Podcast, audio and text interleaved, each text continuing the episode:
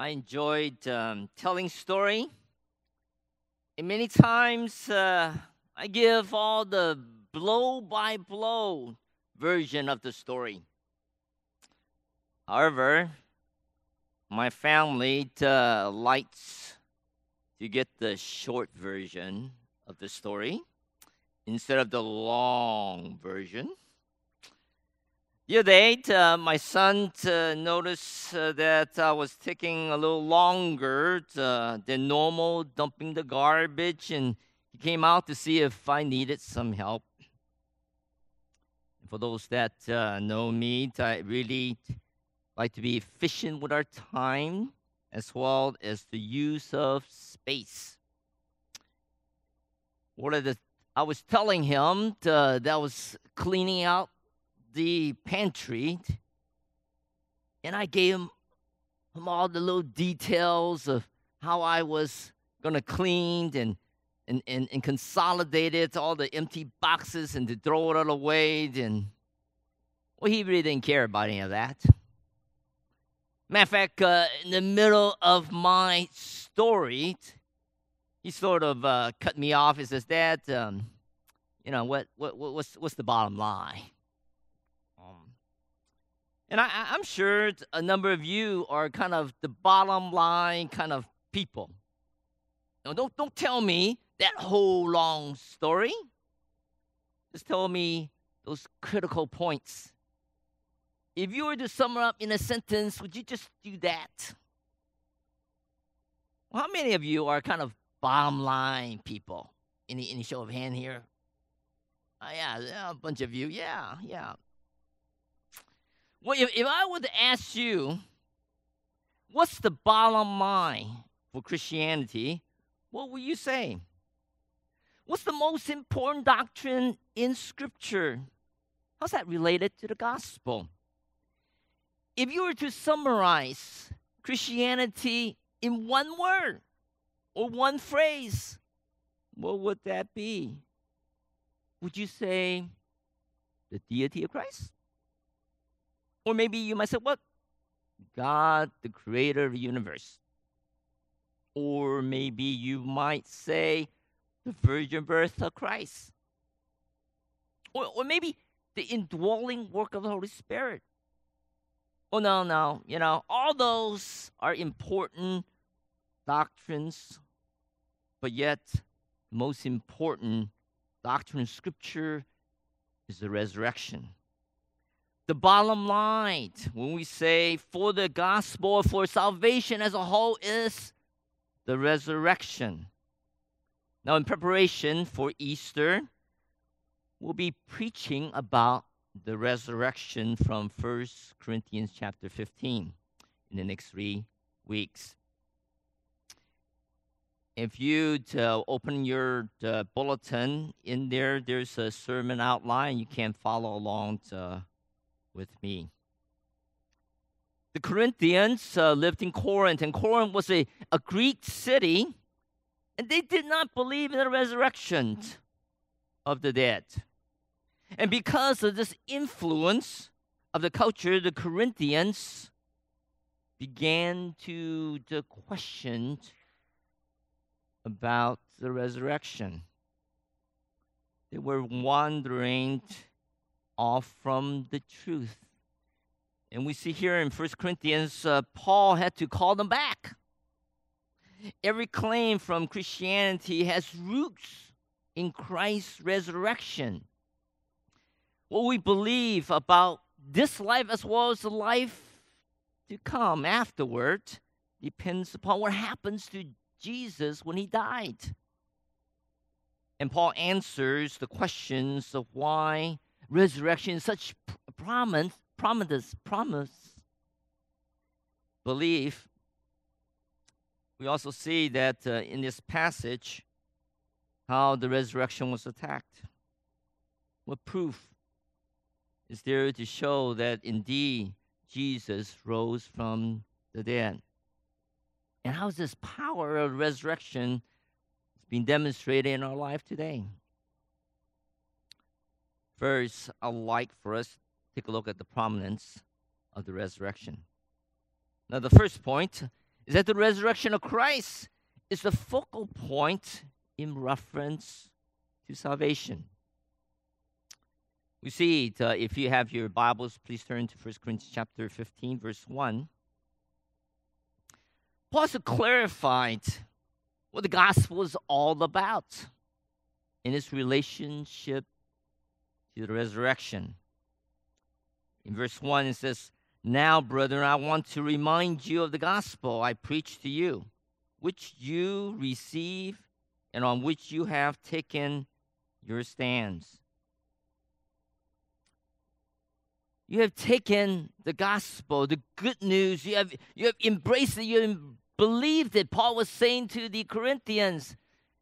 And he was basically saying, well, it doesn't make any sense if you believe in the good news, the gospel, and you question about the resurrection. The resurrection is the pivotal doctrine of Christianity. And the resurrection tells us what is truth. We know that there's new life in Christ. And if Christ did not rise from the dead, there is really no hope in salvation. See, the Greeks uh, deceived the Corinthians believers and distorted the truth about the resurrection, and it caused believers to doubt.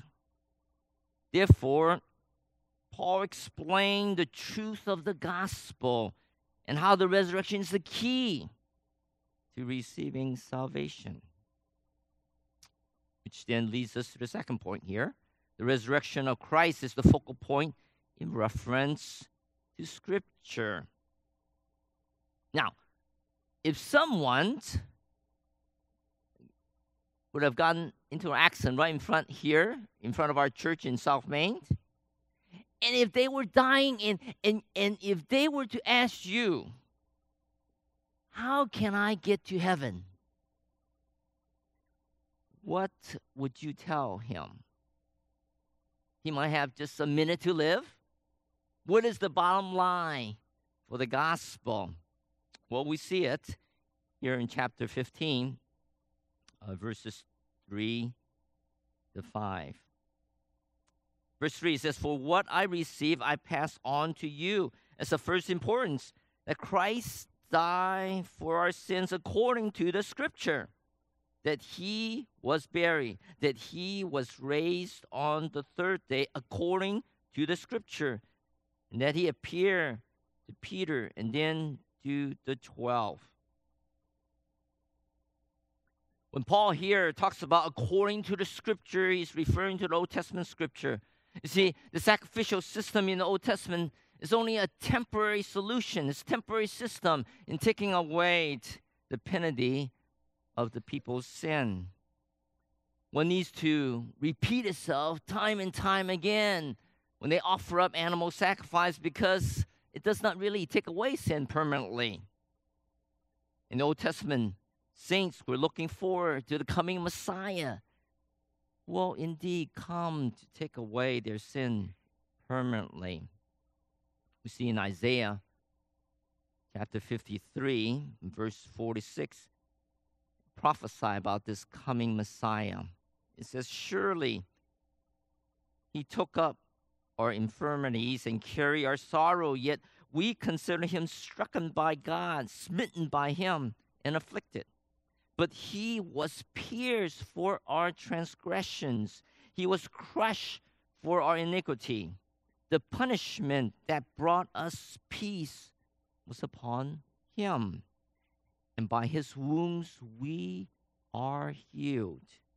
We all, like sheep, have gone astray. Each of us have turned to his own way, and the Lord has laid on him the iniquity of us all. Jesus came on earth and became a man and identified as one of us. And then he offered himself as that perfect sinless sacrifice, which is totally different from the animal sacrifice, which is not perfect. When Christ rose from the dead, it shows clearly that God has accepted the sacrifice that Christ has offered up on our behalf. Jesus Christ, the Messiah, fulfilled the Old Testament sacrificial system. And the resurrection of Christ is the focal point in reference to Scripture. In other words, the, the bottom line for the gospel is that Jesus died for our sins and he rose again. See, because the wages of sin is death. We either have to pay that penalty ourselves or have somebody else pay that penalty on our behalf. And Jesus paid that penalty for our sins by dying on the cross. Well, how do we know that Jesus died? We see here in this passage that he was buried. well, how do we know that he resurrected? He rose from the dead. Uh, it says also in this passage that he appeared to many. Now, since resurrection is the cornerstone for the gospel, the resurrection has been the target of Satan's greatest attack against the church. See, the Greeks did not believe the resurrection. They believe that when the body dies, it, disin- it disintegrates while the soul and the spirit rest. Now, other Greek philosopher believes in dualism, which consider everything spiritual to be intrinsically good. Yet, on the other hand, everything physical is intrinsically evil.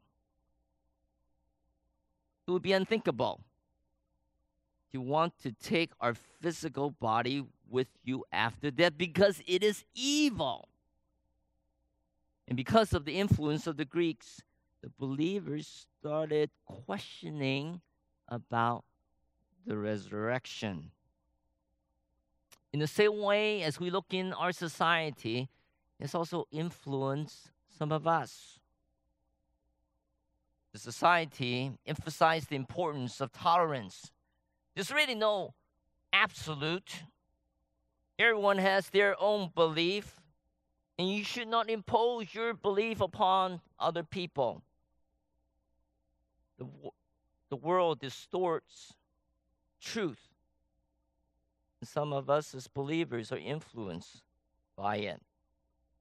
But we need to uphold to Scripture, which holds on to truth. You see, truth is truth, whether we like it or not. And God has said absolute truth. And there are consequences for not believing in it. Yes, we are to be respectful to others and what they might believe. But more importantly, we need to embrace truth. And there are dreadful consequences if indeed there is no resurrection. And as we take a look in verses 14 to 19, we see there are uh, six dreadful consequences if indeed there is no resurrection. We see in verse 14 the first consequence is that preaching would be pointless. It says that preaching would be in vain if there is no resurrection. This word vain means empty, futile, with no purpose, or another word, a colossal of waste of time. If Christ did not resurrect, then we are wasting our time being here. I'm wasting my time preaching to you. You're wasting your time listening to all of this because it does not have any value whatsoever. The heart of the gospel is that Christ died for our sins, that he rose again. And as he rises again, it shows that God has accepted his sacrifice on our behalf. And we see in verse 14 not only is our preaching pointless or in vain, but also our faith is in vain or, or, or faith would be foolish. Doesn't make any sense. if the resurrection did not take place. Our faith would be empty, be futile. It's foolish because it does not have anything to base upon it.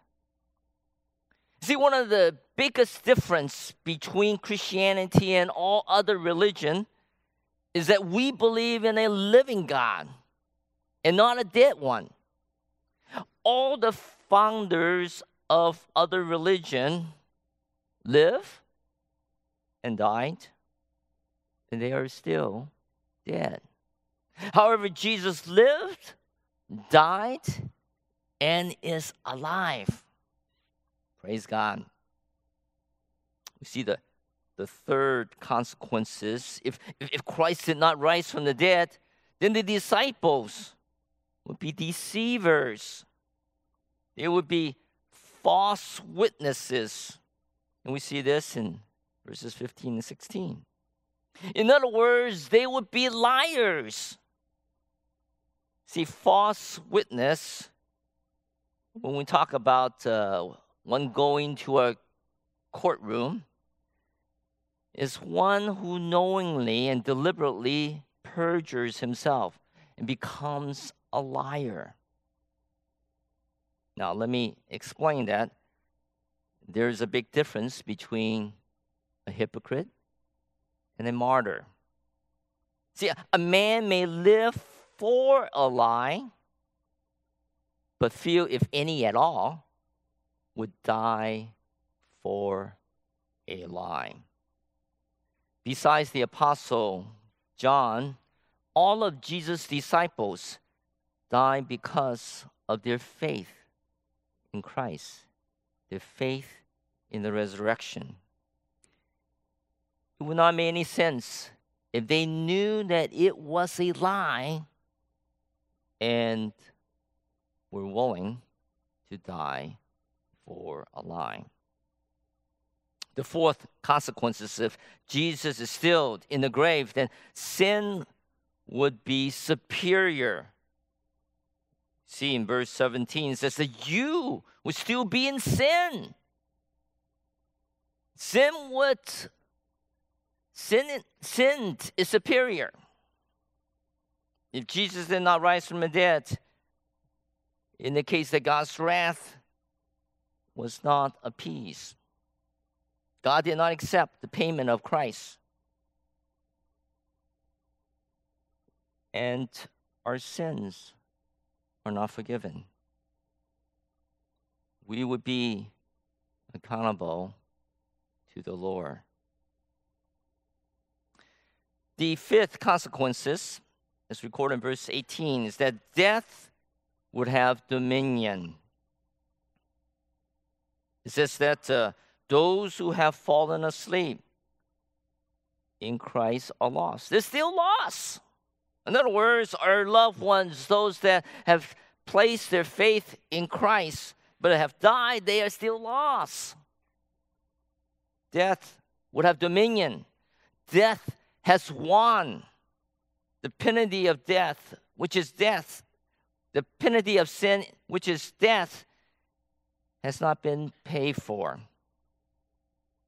Therefore, we will face eternal consequences. And lastly, the future would be futile if Christ did not resurrect. In verse 19, it says, If only for this life we have hope in Christ, we are to be pitied more than all men. Therefore, there is no hope in the future. The believers that has suffered for the gospel could only be pity. Those who live for the pleasure of the moment would be right all along. In summary of all these different consequences, we know that the preaching of the gospel would be meaningless. Faith in Christ would be worthless because Christ did not raise from the dead. all of mankind would still be in sin. And there's no hope for the future. But the good news is, as we take a look in verse 20, it says, But Christ has indeed raised from the dead, the first fruit of those who have fallen asleep. And we praise God that Christ did raise from the dead. Well, what proof do we have that Christ resurrected? I'd like you to go back to verse 5 to 8. When we go to a court of law, in order to prove something is true, we need to have eyewitnesses. Matter of fact, the more eyewitnesses to verify what really has happened, the better it would be. It was not only one eyewitness as being described in these verses, but numerous individuals. He not uh, only appeared in one occasions, but numerous occasions.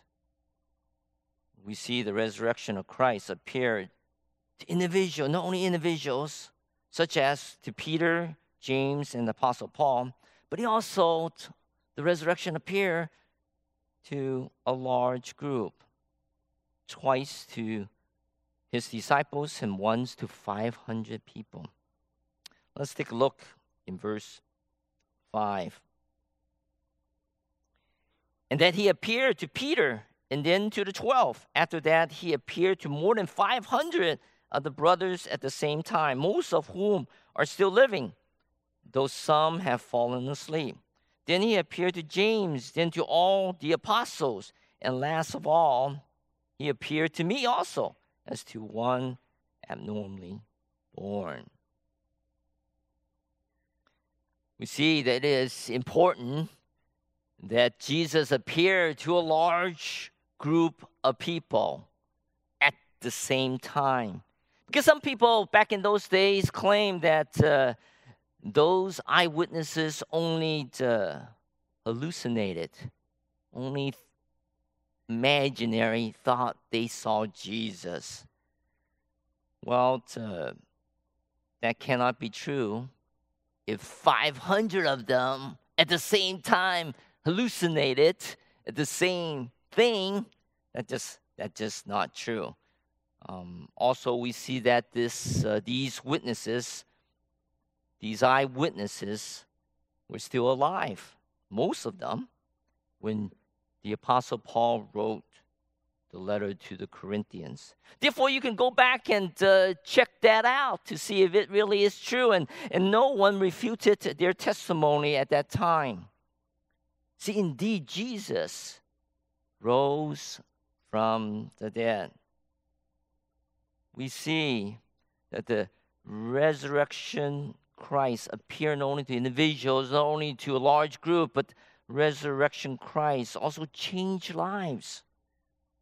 We've seen, we've seen Paul talks about his life in verses 9 to 11. But Jesus, this resurrection power, can also change our lives as well. In matter of fact, uh, this power of resurrection can overcome death as well as overcome the power of sin in our life. Let, let me just talk about the power over death because Christ died to bear our sin, is satisfy the righteous demand of God. Because our penalty of sin has been paid for, our sins are forgiven. And because of the resurrection, we have the power to overcome death. In Romans chapter 6, verse 23, it says, For the wages of sin is death, but the gift of God is eternal life in Christ Jesus our Lord. By believing in Christ's death and resurrection, what he has done on the cross, we are saved. we will be assured of eternal life. And we have the confidence that if anything happens to us, that we will go to heaven. We have victory over death. Some of us might say, well, I don't really need to worry about that at this time. I'm, I'm young and I'm in good shape and all. I can wait until I get a little bit older. Well, a few years ago, um, one of our pianists in the Chinese uh, worship team, who was only 27 year old, a graduate student, came down with pneumonia. And within a few days, he went home to be with the Lord. Although he's no longer with us, we know that uh, he has placed his trust in Jesus Christ. And just as Christ resurrected, he was resurrected and is with the Lord in heaven. And those who believe in Jesus also has the power to overcome death. We have no fear of death. We have really no control as to when it's time for us to go. Even though we might be young and of good health, uh, yet uh, we have no control of when our time is up. Every breath that we take is a demonstration of God's grace to us. May we learn to be appreciative of the life that God's given to us. And too often we tend to complain about things that we do not have instead of being grateful for all that God's already provided for us. And most importantly, God has provided us to have a path to eternal life. If we do not trust in Christ, there will be dreadful consequences. And for some of us that might not know Christ, personally, I invite you to believe in Him today. And because of the resurrection, we not only have power over death, but we also have power over sin. In Romans chapter 6, verse 6 and 7, it says, For we know that our old self was crucified with him so that the body of sin might be done away with, that we should no longer be slaves to sin, because anyone who has died has been free from sin. The resurrection power that raised Christ from the dead can also transform life. God can change the coldest heart, the most selfish people, the most evil sinners.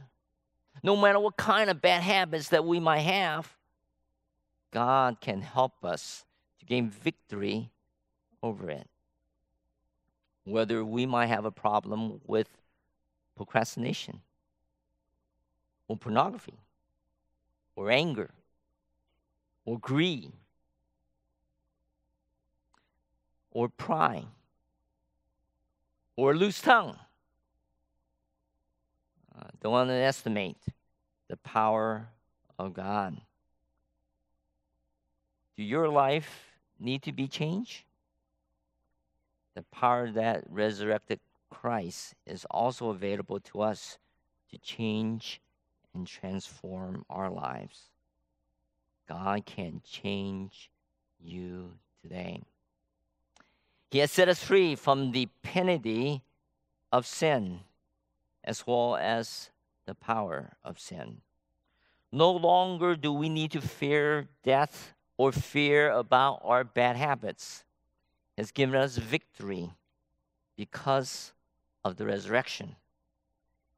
And I invite you to submit yourself to God today. In a couple of weeks, Easter will be here.